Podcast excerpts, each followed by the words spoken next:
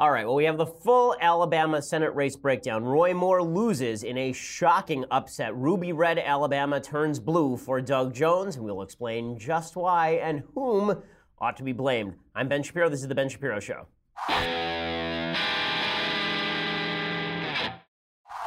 Another shocking, shocking election result, this time out of Alabama, where Roy Moore, the frontrunner, the Republican, in a state that went 97% for Jeff Sessions in the last Senate election, has now gone blue. Doug Jones is your new senator from Alabama. He is a hardcore Democrat who will caucus with Chuck Schumer. He's a pro abortion Democrat. Uh, and that is not because Doug Jones is a good candidate that he won.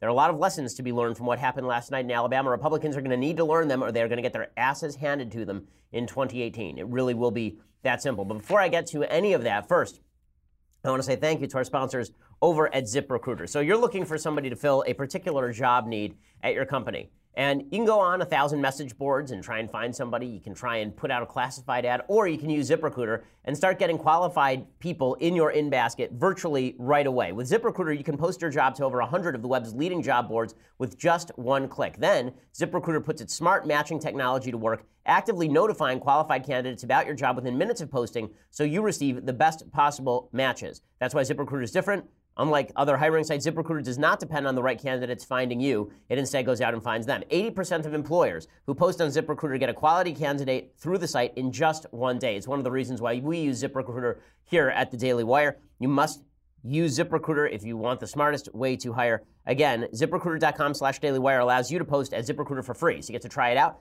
ZipRecruiter.com slash dailywire. Again, that's ZipRecruiter.com slash dailywire. Make sure that you check it out if you're looking for a great employee. This is the best way to do it. ZipRecruiter.com slash dailywire. It is indeed the smartest way to hire. Use that slash dailywire so they know that we sent you as well. Okay, so I want to give you the full drama of yesterday because it was a dramatic day in politics. It began with a bunch of botchery on the part of the Roy Moore campaign. So, first, Roy Moore arrives to vote and he decides that it is necessary to underscore that he is a true Alabama. How do we know this? Because he arrived on horseback to vote. I mean, not like he wants to be stereotypical or anything. He shows up on horseback to vote. Even Laura Ingraham, who's been backing Moore in this race so far as I can tell, uh, even Laura Ingraham said this was not exactly the smartest political move. The funniest thing I saw was this video of Roy Moore arriving to vote on horseback, and somebody cut under it the music to Blazing Saddles. So it, it does work, I will say that. He rode a blazing saddle, he wore a shining star. His job to offer battle to bad men near and far. He conquered. Here he comes. Roy Moore. He turned dark night into Big problem with a horse that there's no real passenger seat for the 14 year old.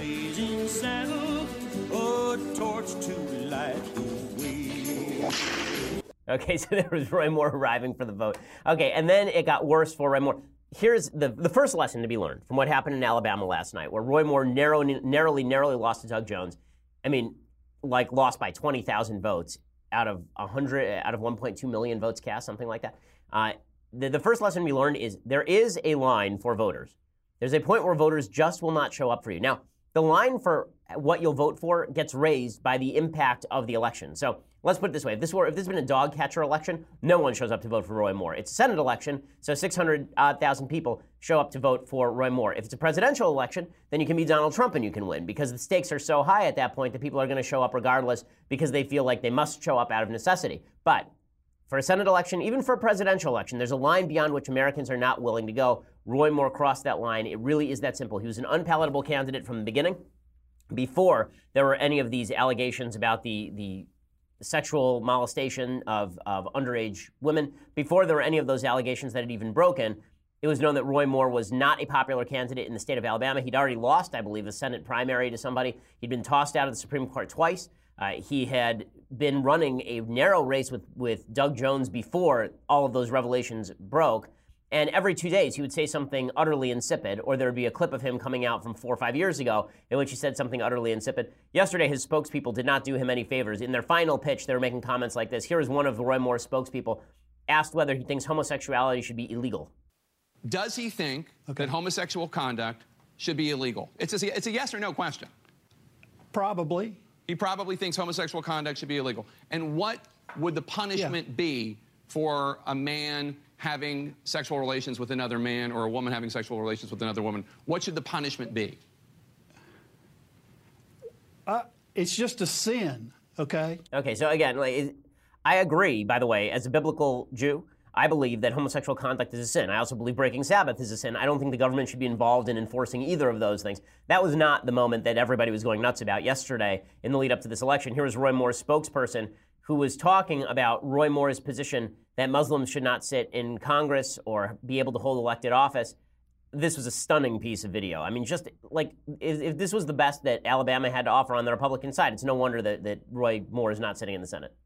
Judge Moore has also said uh, that he doesn't think uh, a Muslim member of Congress should be allowed to be in Congress. Why? Uh, uh under what? But, under what provision because of the Constitution? Because you have to swear on the Bible. You when you you when you are before. I had to do it. I'm an elected official, three terms. I had to swear on a Bible. You have to swear on a Bible to be an elected official in the, in the United States of America. He alleges that a Muslim cannot do that ethically, swearing on the Bible. You don't actually have to swear on a Christian Bible. You can swear on anything, really. I don't know if you knew that. You can swear on a Jewish Bible. Oh, no. I swore on, a, on the can, Bible. I've done can, it three times. I'm sure Jay. you have. I'm sure you've picked a Bible, but the law is not that you have to swear on a Christian Bible. That is not the law. You, you don't know that?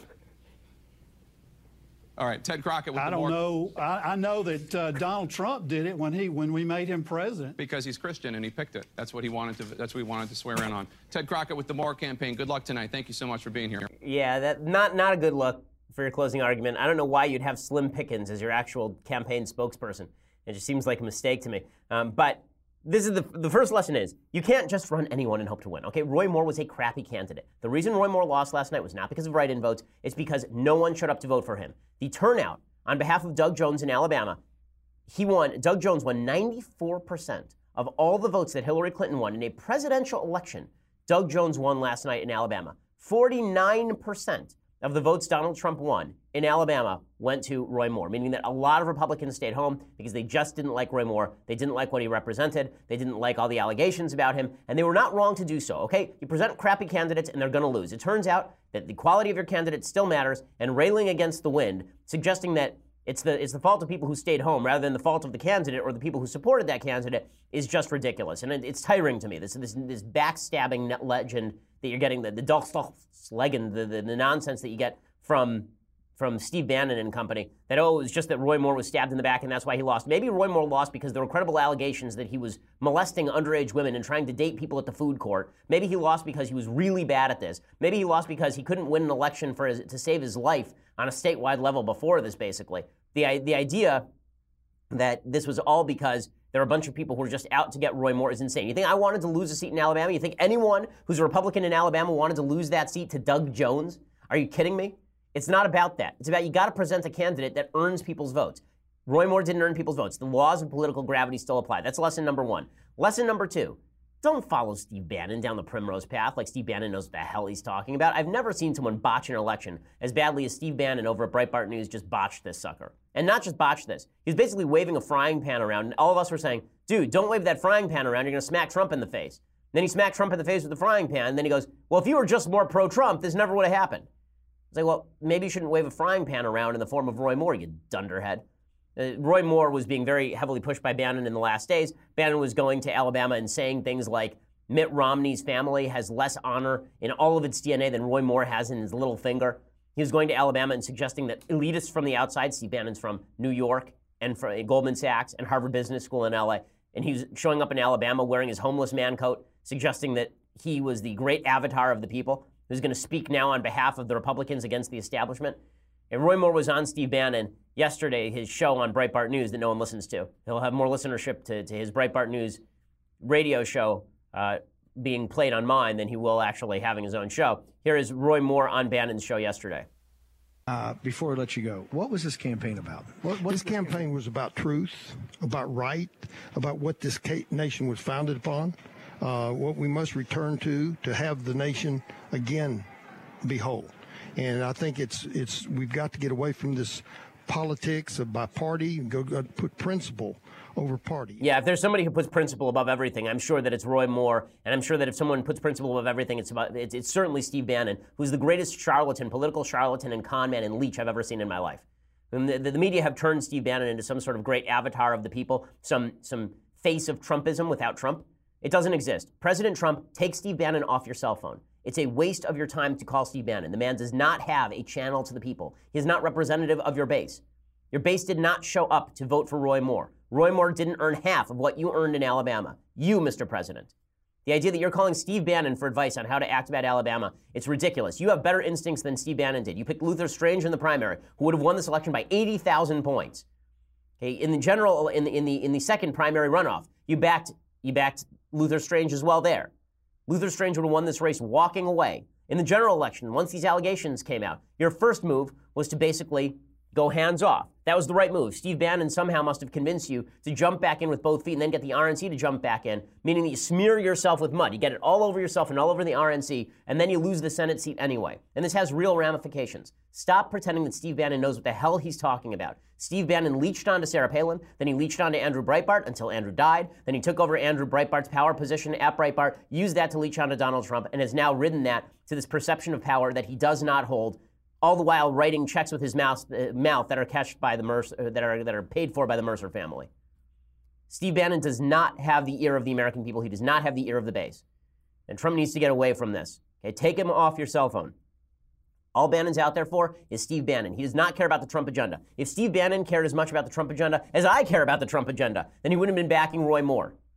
He would have been urging Roy Moore to get out of the race as soon as these allegations hit. He would have been urging Trump to urge Roy Moore to get out of the race when these allegations hit. He would have been urging Trump to tell Jeff Sessions to go back to Alabama and run for office there. He would have been moving to get Roy Moore out of a race where Roy Moore was going to lose to a Democrat. Instead, Steve Bannon wanted to glorify himself at the expense of the quote unquote establishment. An establishment, by the way, in the form of Mitch McConnell, who has been moving along with Trump's policy agenda this entire time. Okay, I don't like Mitch McConnell either. I think Mitch McConnell is a squish in many ways. But I'll tell you what, it's not Mitch McConnell's fault that Trump's agenda isn't passing through Congress. Mitch McConnell is trying to pass Trump's agenda through Congress. He's doing a lot more for Trump's agenda than Steve freaking Bannon has. Leave Steve Bannon at the door. This idea that Steve Bannon is leading a new Trumpist movement is nonsense. He never was the leader of a movement. The Tea Party pre-existed Bannon and pre-existed Trump. Trump pre-existed Bannon, and Trump will outlive Bannon as well. This should be the death knell of the idea that Steve Bannon is some sort of political genius, because he clearly is not. I mean, every move that it is possible to make wrong, he made wrong here. They first he endorsed Mo Brooks in the primary. That was all right. You know, I was okay with that. I also thought Mo Brooks was the was the proper guy in the primaries. But then he he said back Roy Moore over Luther Strange in the runoff. And then, after Roy Moore was hit with allegations, he encouraged Moore to stay in the race. And then he convinced the president to put his own credibility on the line on behalf of a guy who's running a neck and neck race in 66% Republican Alabama. Just what, what, a, what a genius he is. What a genius. And, and by the way, helping to drive up Democratic, Democratic numbers up the wazoo. I mean, the numbers last night are really scary for Republicans, and I'm going to discuss that in just a second, what the fallout means for all of this and, and a couple of other lessons. First, I want to say thank you to our sponsors over at My Patriot Supply. So, here's the reality. You know, if you want to protect your family, you're in a situation where you look, there are natural disasters, huge wildfires in California. Uh, there, there's situations from abroad where the North Koreans now have the capacity to hit the United States with with a weapon at virtually any time, anywhere. Whatever the disaster it is you're worried about, you can basically alleviate a lot of your fear by simply having a survival food kit. Get their 102 serving emergency food kit for only 99 bucks. Okay, for 99 bucks, you're basically ensuring the safety of your family. The folks in my office have tried this food. They tell me that it tastes just like home cooked. And you can get this 102 serving emergency food kit for $99 at 888 803 1413. That's 888 803 1413. Or go online to preparewithben.com. Preparewithben.com. The kits include breakfast, lunches, dinners. They are shipped for free. My Patriot Supply, those are the, fo- the folks you should trust.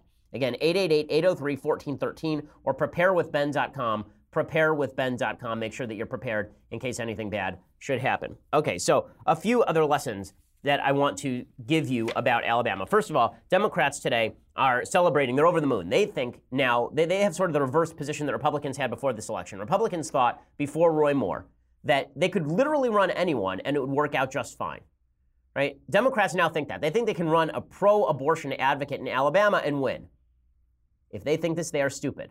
Let's put it this way a credibly accused child molester almost became senator in Alabama. Okay, if the Democrats had any brains at all, they'd be running pro lifers in place like Alabama. You know, if Doug Jones had been pro life, that he would have won this election by 10 points?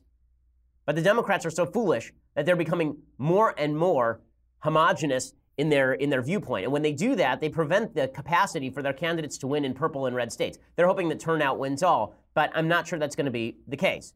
So that's a lesson for Democrats out of all of this. It is worth noting, by the way, that Democrats are going to be extraordinarily hungry in 2018. The statistics from Virginia, Alabama, these are grim for Republicans heading into 2018. I'm looking right now at how special elections have shifted so far this year. Okay, the California 34th district has moved 18 points in favor of Democrats. Kansas, 4. 23 points in favor of Democrats. Montana, a special election, 15 points in favor of Democrats.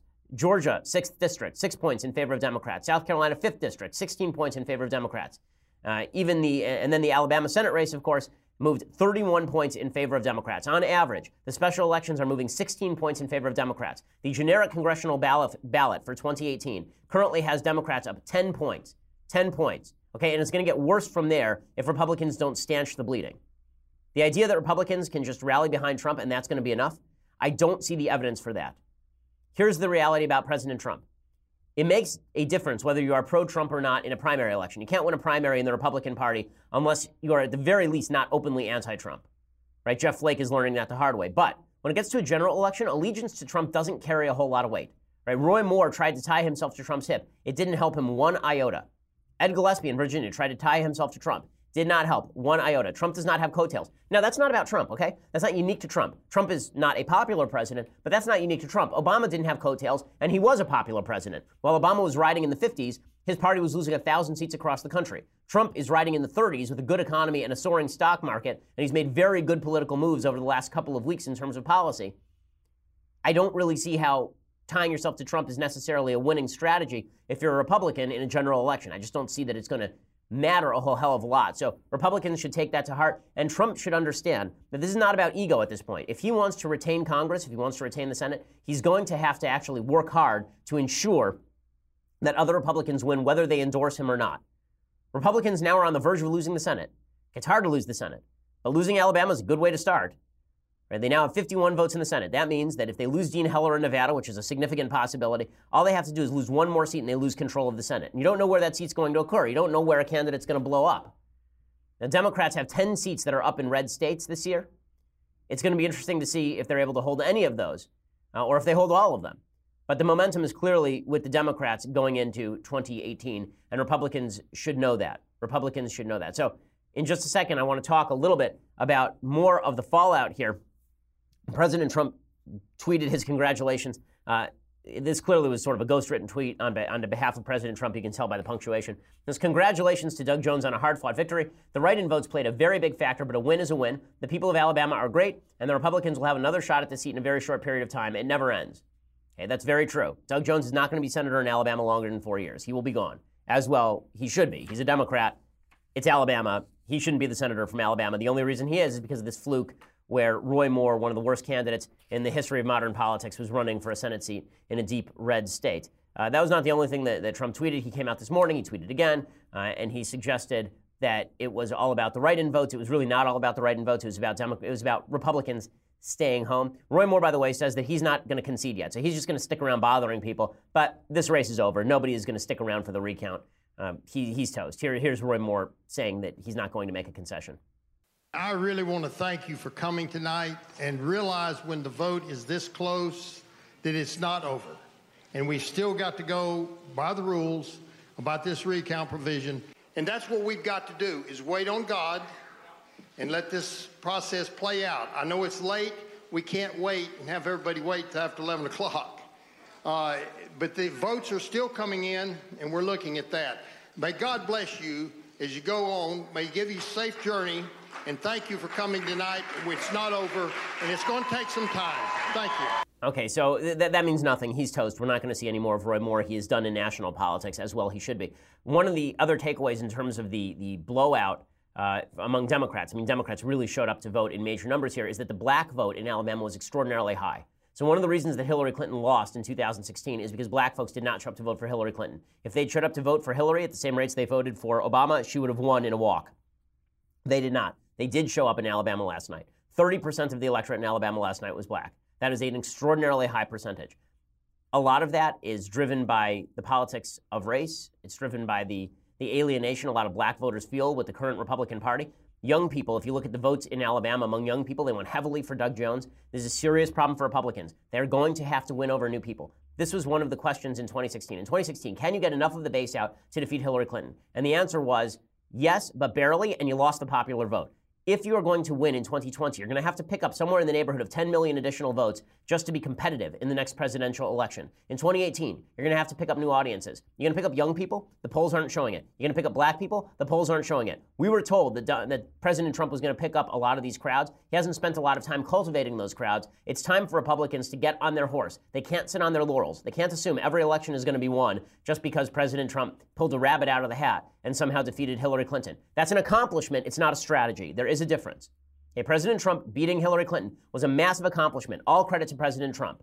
But it is not a strategy. Hillary was wildly unpopular. Presidential elections are not midterm or congressional elections. All of this makes a difference. Now, what you're going to see today is a bunch of people trying to spin away from blaming Steve Bannon, trying to spin away from blaming the people in the primaries who voted for Roy Moore uh, which would be a mistake. Sean Hannity is trying to blame Mitch McConnell. Of course, this is going to be the convenient answer. This is also Bannon's play to try and blame Mitch McConnell, as though if McConnell had come out more strongly in favor of Moore, Moore would have won, uh, as opposed to Moore as a crappy candidate. Uh, here's the reality.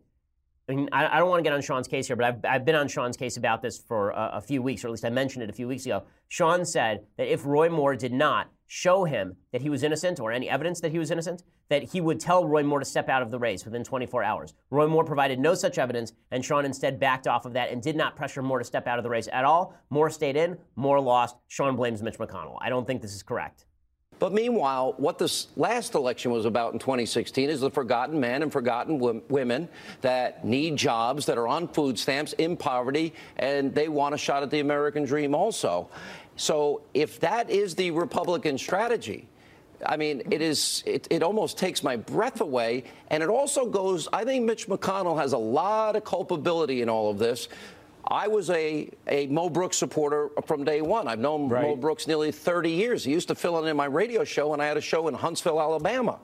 And I thought he would have been a great candidate. The person that came out strongest against Mo Brooks, Matt, was Mitch McConnell. Okay, so Mitch McConnell, let me be clear. Mitch McConnell does bear some responsibility for supporting Luther Strange in the primary and killing Mo Brooks in order because he thought that in the runoff, Luther Strange would do better against Roy Moore. Obviously, a bad miscalculation on the part of Mitch McConnell. He doesn't have clean hands here. But the idea that Mitch McConnell bears the clearest culpability here is just not true. It's just not true. Republicans are going to have to understand that just because we want something to be true does not make it true. Just because we want it to be true that every that, that Trumpism is a strategy and not just an accomplishment, uh, it doesn't mean that it's true. And just because we want it to be true that we are going to be able to pull a rabbit out of every hat, that's not true either. There's going to have to be an actual change in how we look at things. New voters are going to have to be brought into the fold. I think President Trump is capable of that if he can keep himself under control, if he stops calling Steve Bannon, if the Republicans actually pass some legislation, for God's sake. If any of that happens, then I think that the, the blowout can be averted. I still think Republicans will lose seats in 2018, but it doesn't have to be a blowout. I'll talk a little bit about the stats in just a second. First, I want to say thank you to our friends over at stamps.com. So, the holidays are always the busiest time of year. You probably just don't have time to go to the post office to mail your presents to everybody. This is where stamps.com comes in really handy. Go to stamps.com, and when you go there, and you and you use Shapiro at the top of the homepage, click on the microphone at the top of the homepage, you get a four-week trial plus postage and a digital scale. What stamps.com does basically allows you to be a post office from home. Now you can weigh your mail, you can determine how much postage to send, and you can print out the proper postage on a piece of paper, cut it out, stick it on your mail, print it on a sticker, print it directly onto the envelope. You can do any of those things, and then you can mail stuff directly from your home. You don't have to go to the post office. You're running short on time. You really don't have time to stand in line at the post office, even if you love the post office. Stamps.com obviates that need. It brings all the services of the U.S. Postal Service right to your fingertips. Again, buy print official U.S. postage for any letter, any package, any class of mail using your own computer and printer, and then the mailman picks it up and as I say, right now, if you go to stamps.com and click on the microphone at the top of the homepage and type in Shapiro, you will get a four week trial plus postage and a digital scale with no long term commitment. Again, stamps.com, promo code Shapiro. It's a perfect time to try this out because you're going to be mailing stuff. I know you are, right? I mean, we're, we're running up to the deadline Uh, Hanukkah started last night, uh, and we are running up to the deadline on Christmas. So if you're sending presents, now is the time for you to try out stamps.com and use that promo code Shapiro. Lets them know that we sent you as well. So here are a little bit of the stats about 2018. People are trying to use the single data point of Alabama in order to demonstrate what exactly the, you know, what exactly Republicans should expect in 2018. I think that's a little bit of an overreach, but this is an off year election. An off year election since World War II, the party in power loses on average 25 seats. Republicans currently have a 23 seat majority. In 2006, 2010, 2014, the last three midterm elections, the swings have been incredibly large. At this moment, the generic ballot shows Democrats with a 10.3% lead in the Real Clear Politics average. At this time in 2009, Republicans led the generic ballot by 3 to 4%, and they ended up blowing that out to a 7% advantage in the 2010 elections, and they ended up picking up 60 seats. In the 2006 cycle, Democrats led by 9 to 10 points with a year to go. They ended up flipping the House too. None of this bodes well for Republicans in the House of Representatives. Now, there are a couple factors that are militating against Democrats having a blowout year. One is, as I say, the bad cycle for Senate elections. The chances that the Democrats win the Senate, even in this environment, are relatively low. I would say probably 20 to 30 percent. I would have said before about 2 percent. Now I think it's about 20 to 30 percent. If you look at, but I'm ballparking it. If you look at the House elections, there are 23 seats right now that are Republican seats in Clinton districts. The chances are that a lot of those swing away from the Republicans, but Democrats also have 12 seats in Republican districts, so it's very possible that those swing away from Democrats. It's not clear cut that, Repo- that Democrats have as easy a road to winning the House as Republicans did in 2010 uh, or as they had an increase in 2014.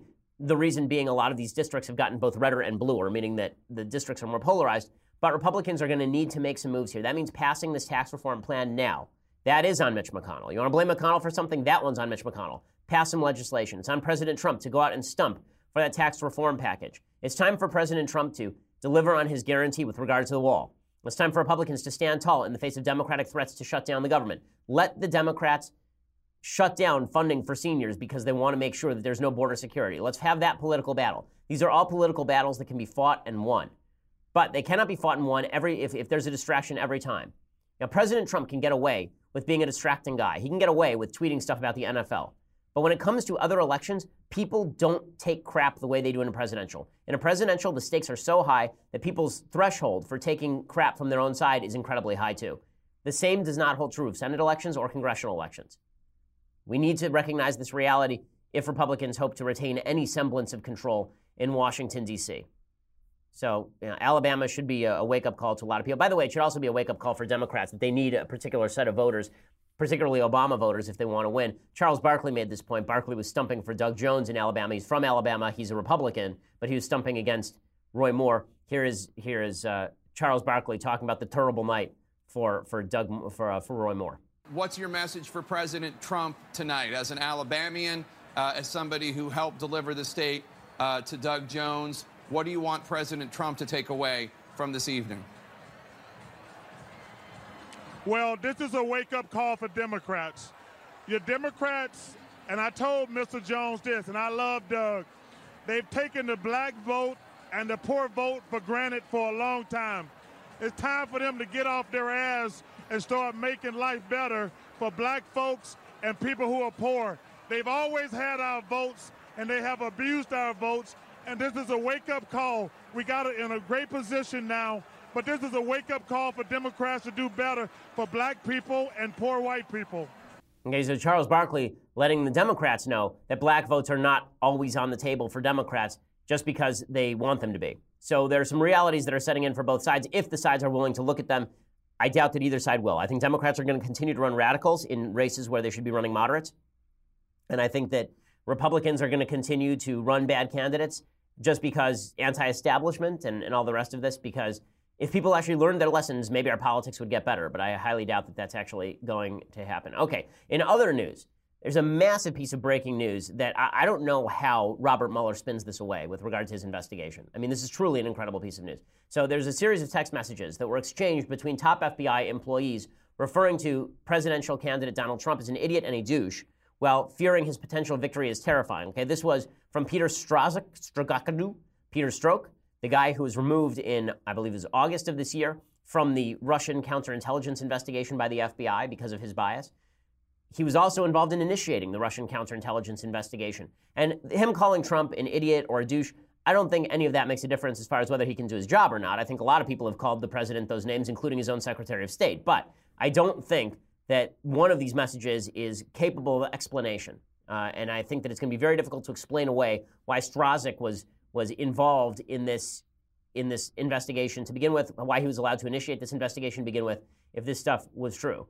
So on March 16, 2016, he texted his paramour, Linda Page, and she texted him, I cannot believe Donald Trump is likely to be an actual serious candidate for president. And he wrote back, God, Trump is, is a loathsome human, yet he may win. And then, this is the big one, August 15, 2016, Strzok tells his girlfriend Page, quote, I want to believe the path you threw out for consideration in Andy's office, that'd be Deputy FBI Director Andrew McCabe, who has significant connections to Democrats, that there's no way he gets elected, but I'm afraid we can't take that risk. It's like an insurance policy in the unlikely event you die before you're 40. Okay, what that sounds very much like is that Strzok and, and his girlfriend, that basically his mistress, that basically they were initiating investigations into Trump as an insurance policy in case Trump would win.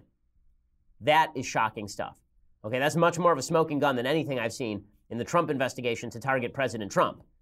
According to CNN, as the former number two official in counterintelligence, Strzok helped lead the FBI's investigation of Hillary Clinton's private email server and was involved in opening the investigation into Russian meddling in the 2016 U.S. presidential election. Page was also briefly on Mueller's team before returning to the FBI, but she completed her detail before the special counsel's office was made aware of the texts.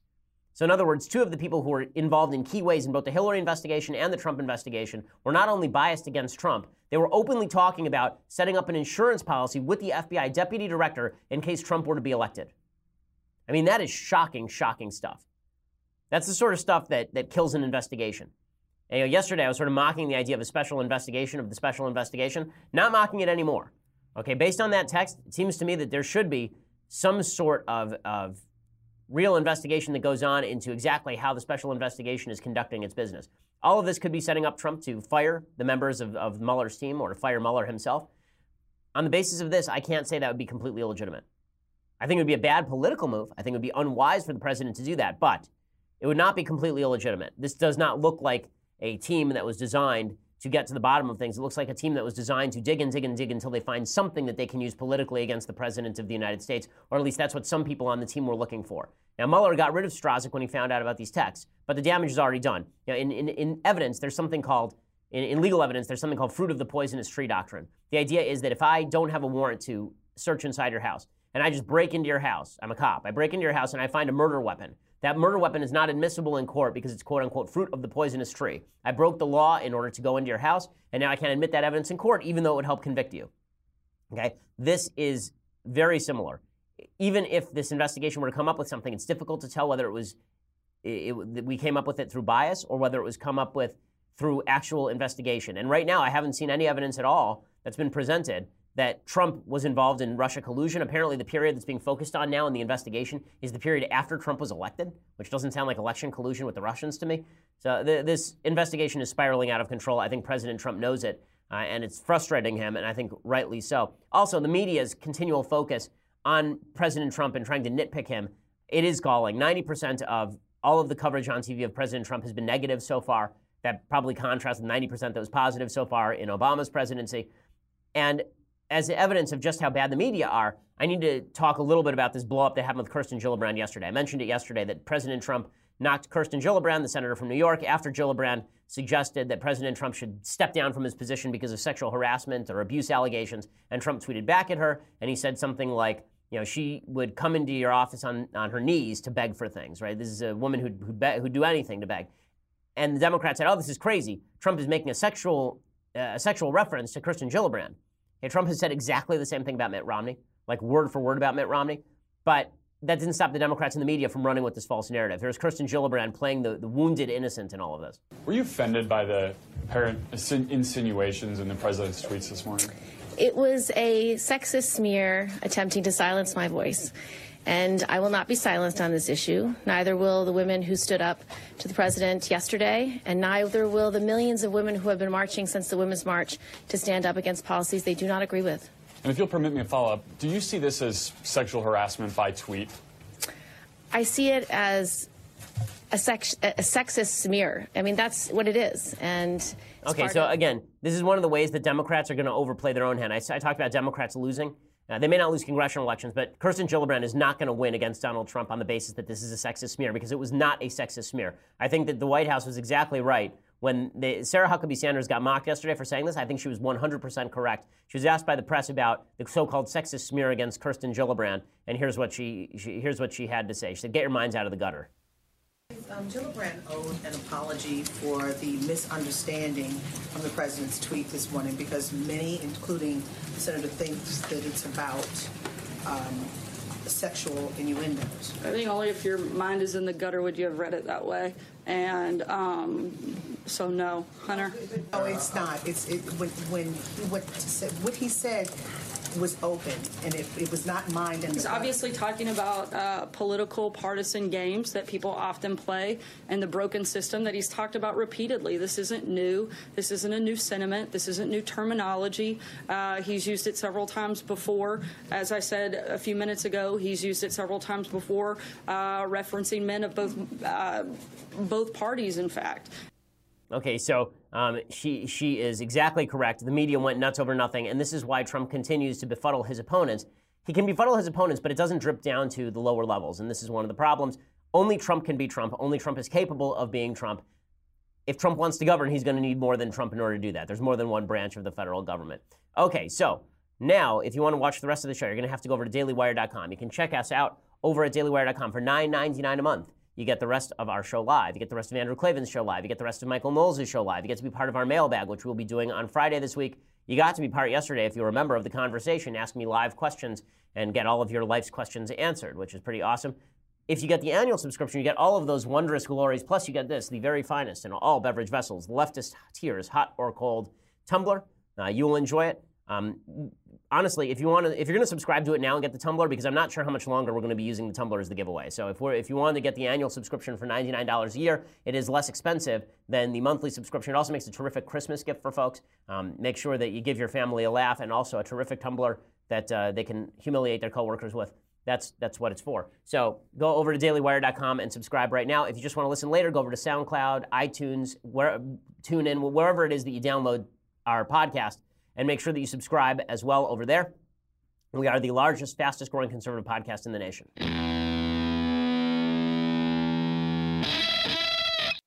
Okay, so meanwhile, the Republicans are trying to rush this tax bill through.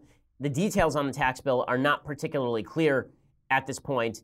Uh, they, they say that they have a deal, so I guess this thing is going to get passed. According to the New York Times, the deal is already on the table. Uh, the Republicans are going to be making the corporate tax rate 21%, I guess, is, is the final deal here. Uh, this is the New York Times reporting. They say that the details on the deal were not immediately available, excuse me, on Tuesday.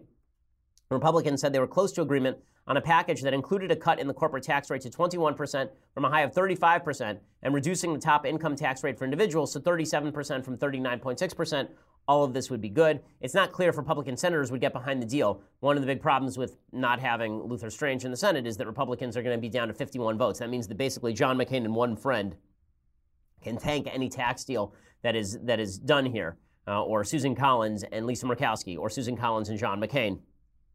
52 votes, a lot better than 51 votes. But that's why you shouldn't run piece of garbage candidates. It's in, so they're saying that um, you know both Susan Collins of Maine and Marco Rubio of Florida are raising concerns. Collins says she's not in favor of the lower individual ch- tax rate, and Rubio wants a more generous child tax credit. Uh, I'm, I'm, sort of split on the child tax credit myself. I got to be honest with you. Number one, uh, I think that the idea that it incentivizes people to have kids is just not true. I don't think anybody sits around and they go, you know what? I really need a child tax credit. I'm going to have this baby now. Uh, it may alleviate some financial need for people with kids, which I guess is good, but I don't think the government should be picking and choosing which behaviors to push with tax policy. I think there should be basically a flat tax rate without the government trying to make these sorts of, of considerations. The Senate bill narrowly passed 5149 with Bob Corker voting against the legislation. The agreement was finalized Wednesday morning, hours before the first and only scheduled public meeting of the Congressional Conference Committee formed to work out the differences between the House and Senate passed versions of the bill. So we will see what the final bill looks like. It is a, a bill that moves the ball in the right direction. Uh, I believe that they are set to, to keep the, the removal of the individual mandate in Obamacare, which is good policy because nobody should be forced to buy health insurance. It will increase the price of health insurance for sick people in the individual market across the country. that's why the Republicans are seeking to backfill that by basically funding all of those those health insurance programs directly, which may or may not be good policy. Bottom line is, it will be a major victory for President Trump. President Trump will deserve kudos for it. Republicans will deserve, will deserve kudos for it. They need to get another couple of victories under their belt if they really want to uh, succeed in 2018 and not get blown out. Okay, time for some things I like, things I hate, and then a quick Bible talk. So, first, been doing Beethoven all week.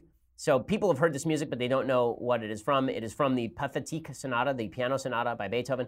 This is the second movement of, of the, Pathétique, the Pathétique Sonata by Beethoven. His piano sonatas are all great. I actually prefer the uh, Appassionata to the to the Pathétique, but uh, if we are doing sort of well-known Beethoven uh, that you don't know what it's from, this is what it is from.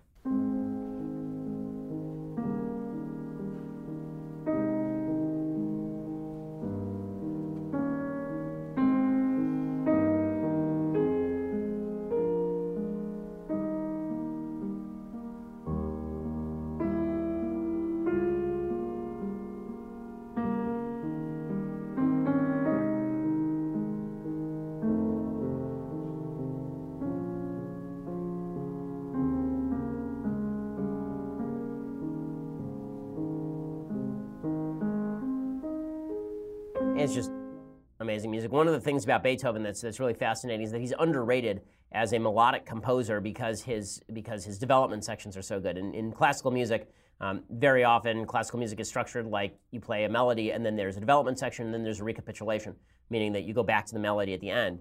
Uh, his development sections are always very complex and very interesting, uh, but and very tight usually uh, even though he writes much longer music than a lot of other classical composers. If you look at a typical Beethoven symphony beyond the third, the Eroica, which really revolutionized symphonies, the first movement of the Eroica is longer than entire Mozart symphonies. But uh, his, his melodic gift is still very much in evidence. Uh, I won't say that, that Beethoven's melodies are as memorable as Mozart's as a general rule. Uh, Mozart is gifted with melody, Tchaikovsky uniquely gifted with melody. Um, but Beethoven's melodies are moving, and there's a certain subtlety to them that doesn't necessarily exist uh, in Mozart or Tchaikovsky. They're less showy, but they're a little bit more spiritual. Okay, time for a quick thing that I hate. So now it is important, I guess, to, to the left that even Barbie dolls have a political agenda. So first we heard for years that Barbie dolls made little girls feel inferior about their bodies. Again, I have not met these little girls. My, my sisters like playing with Barbies, particularly my second sister, I have three, uh, was a big Barbie doll acolyte. She had like entire boxes of Barbie dolls. Um, and never at any point did she say, Well, I wish I looked like Barbie. Like, I, I, don't know the idea that, that little girls were sitting around getting anorexic because they saw Barbie doll. I, always thought that kind of stuff was stupid. I, I, really don't think that's the case. I think that if you're going to look to the reasons for people uh, having body dysmorphia and body image issues, it has very little to do with Barbie and a lot more to do with popular advertising and or parental failures. Um, but now they've decided to turn Barbie into a, into a social justice warrior. So, writer Elizabeth Segran wrote an article for Fast Company in which she said just before Thanksgiving this year, Barbie had her wokest moment yet. On the official Barbie style Instagram channel, she was pictured in a series of photos with another doll, Amy, wearing t shirts emblazoned with Love Wins, the slogan of the marriage equality movement. Barbie is a doll. It's an inanimate object. Barbie didn't do anything. The people who work at Mattel did something. And the people who work at Mattel did that because they felt like catering to a particular political audience. Politicizing children's toys is really unpleasant, people. It's unpleasant. Okay, making my three and a half year old daughter think about lesbianism at three and a half seems to me a bad move. Maybe this is heteronormative. I don't care. You know why? Because I think that it is better for young girls to be thinking along the lines of eventual marriage to men than it is for them to think that they can marry anyone. I think it is better for society. I think it is better for civilization. Now, they may turn out to be lesbians, right? A little girl may turn out to be a lesbian that's okay. I don't really have a problem with that. What I do have a problem with is the idea that society is going to suggest that all sexual orientations have equal impact on children, or that all children should be taught about a variety of sexual orientations before they even have sexual feelings or are confused about sexual feelings. Confusing children is a form of sin in my mind, and adults are fond of doing it, and now they're using children's toys to do it. In one pair, in one of these pictures, the pair is sitting cozily in Barbie's walk-in closet, stroking a dog and staring into each other's eyes. In another, they're eating avocado toast at their favorite Silver Lake Cafe. So good news, Barbie's now a lesbian, which I'm sure makes more men than women happy, actually. Um, but that's not enough. In September, a Barbie-style Instagram account featured Barbie wearing a "People Are People" T-shirt designed by Christian Siriano to protest President Trump's immigration ban. So now Barbie's an immigration activist, which again, it's an inanimate object. why should my three and a half year old be taught about immigration policy? This is just stupid. Protection, protecting children and, and the innocence of children means protecting them from having to think about issues where they are they've not been informed about any of the background and they have no capacity to make decent decisions on these things. Why we don't allow five year olds to vote.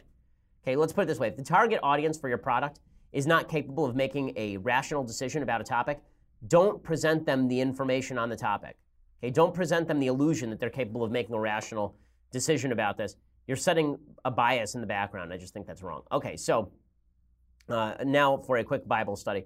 So, in the aftermath of Alabama, a lot of Republicans are understandably very upset. I'm upset too. Uh, I am not. There, there are some people who are chortling this morning on the on the conservative side of the aisle. I am certainly not one of them. I am very deeply unhappy that the that the senator from Alabama is now a Democrat. I think that's terrible for the country. I think it would have been terrible in very different ways if Roy Moore had been elected senator from Alabama. Sometimes the choice between hepatitis and cancer means that everyone is basically going to be disease ridden. Um, but uh, I think that we should take some solace in the Bible. There's a lot of talk about Bible surrounding this election. And it seemed like there's very little reference to the actual text of the Bible. So this is from Isaiah 30. And I think this should be of some comfort. Uh, this is a situation in which I've talked about it a couple times on the program, in which Isaiah was urging the king of Israel, uh, Hezekiah, not to side with the Egyptians against the Assyrians, to basically allow events to take their course. And here's what Isaiah said He said, Therefore, this is what the Holy One of Israel says because you have rejected this message, relied on oppression, depended on deceit, this sin will become for you like a high wall, cracked and bulging, that collapses suddenly in an instant. It will break in pieces like pottery, shattered so mercilessly that among its, fra- its pieces, not a fragment will be found for taking coals from a hearth or scooping water out of a cistern. This is what the sovereign Lord, the Holy One of Israel, says In repentance and rest is your salvation, in quietness and trust is your strength, but you would have none of it. Okay, you said, no, we will flee on horses, therefore you will flee. You said, we will ride off on swift horses, therefore your pursuers will be swift. A thousand will flee at the threat of one, at the threat of five you will all flee away till you are left like a flagstaff on a mountaintop, like a banner on a hill. Yet the Lord longs to be gracious to you, therefore he will rise up to show you compassion, for the Lord is a God of justice. Blessed are all who wait for him. This doesn't mean that you know, God's going to make all your decisions for you. What it does mean is that when you hold true to godly values, and, I, and what I mean by this is not lying to yourself, not pretending away moral conflicts. When you hold true to godly values, no matter what decision you make, when you have that foremost in your mind, you're not abandoning God. You are abandoning God when you suggest that you're going to put your faith in men, that you're going to put your faith in bad men, that you think that the only thing that you can do now is, is a choice between a bad man and another bad man, as opposed to waiting it out. I just don't think that's the case.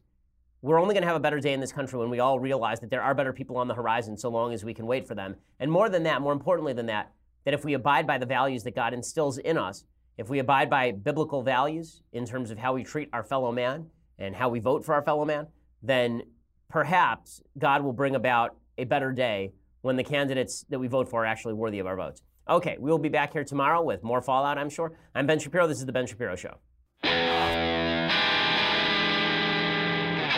The Ben Shapiro Show is produced by Mathis Glover, executive producer Jeremy Boring, senior producer Jonathan Hay. Our technical producer is Austin Stevens, edited by Alex Zingaro. Audio is mixed by Mike Coromina. Hair and makeup is by Jesua Olvera. The Ben Shapiro Show is a Daily Wire Forward Publishing production. Copyright Forward Publishing 2017.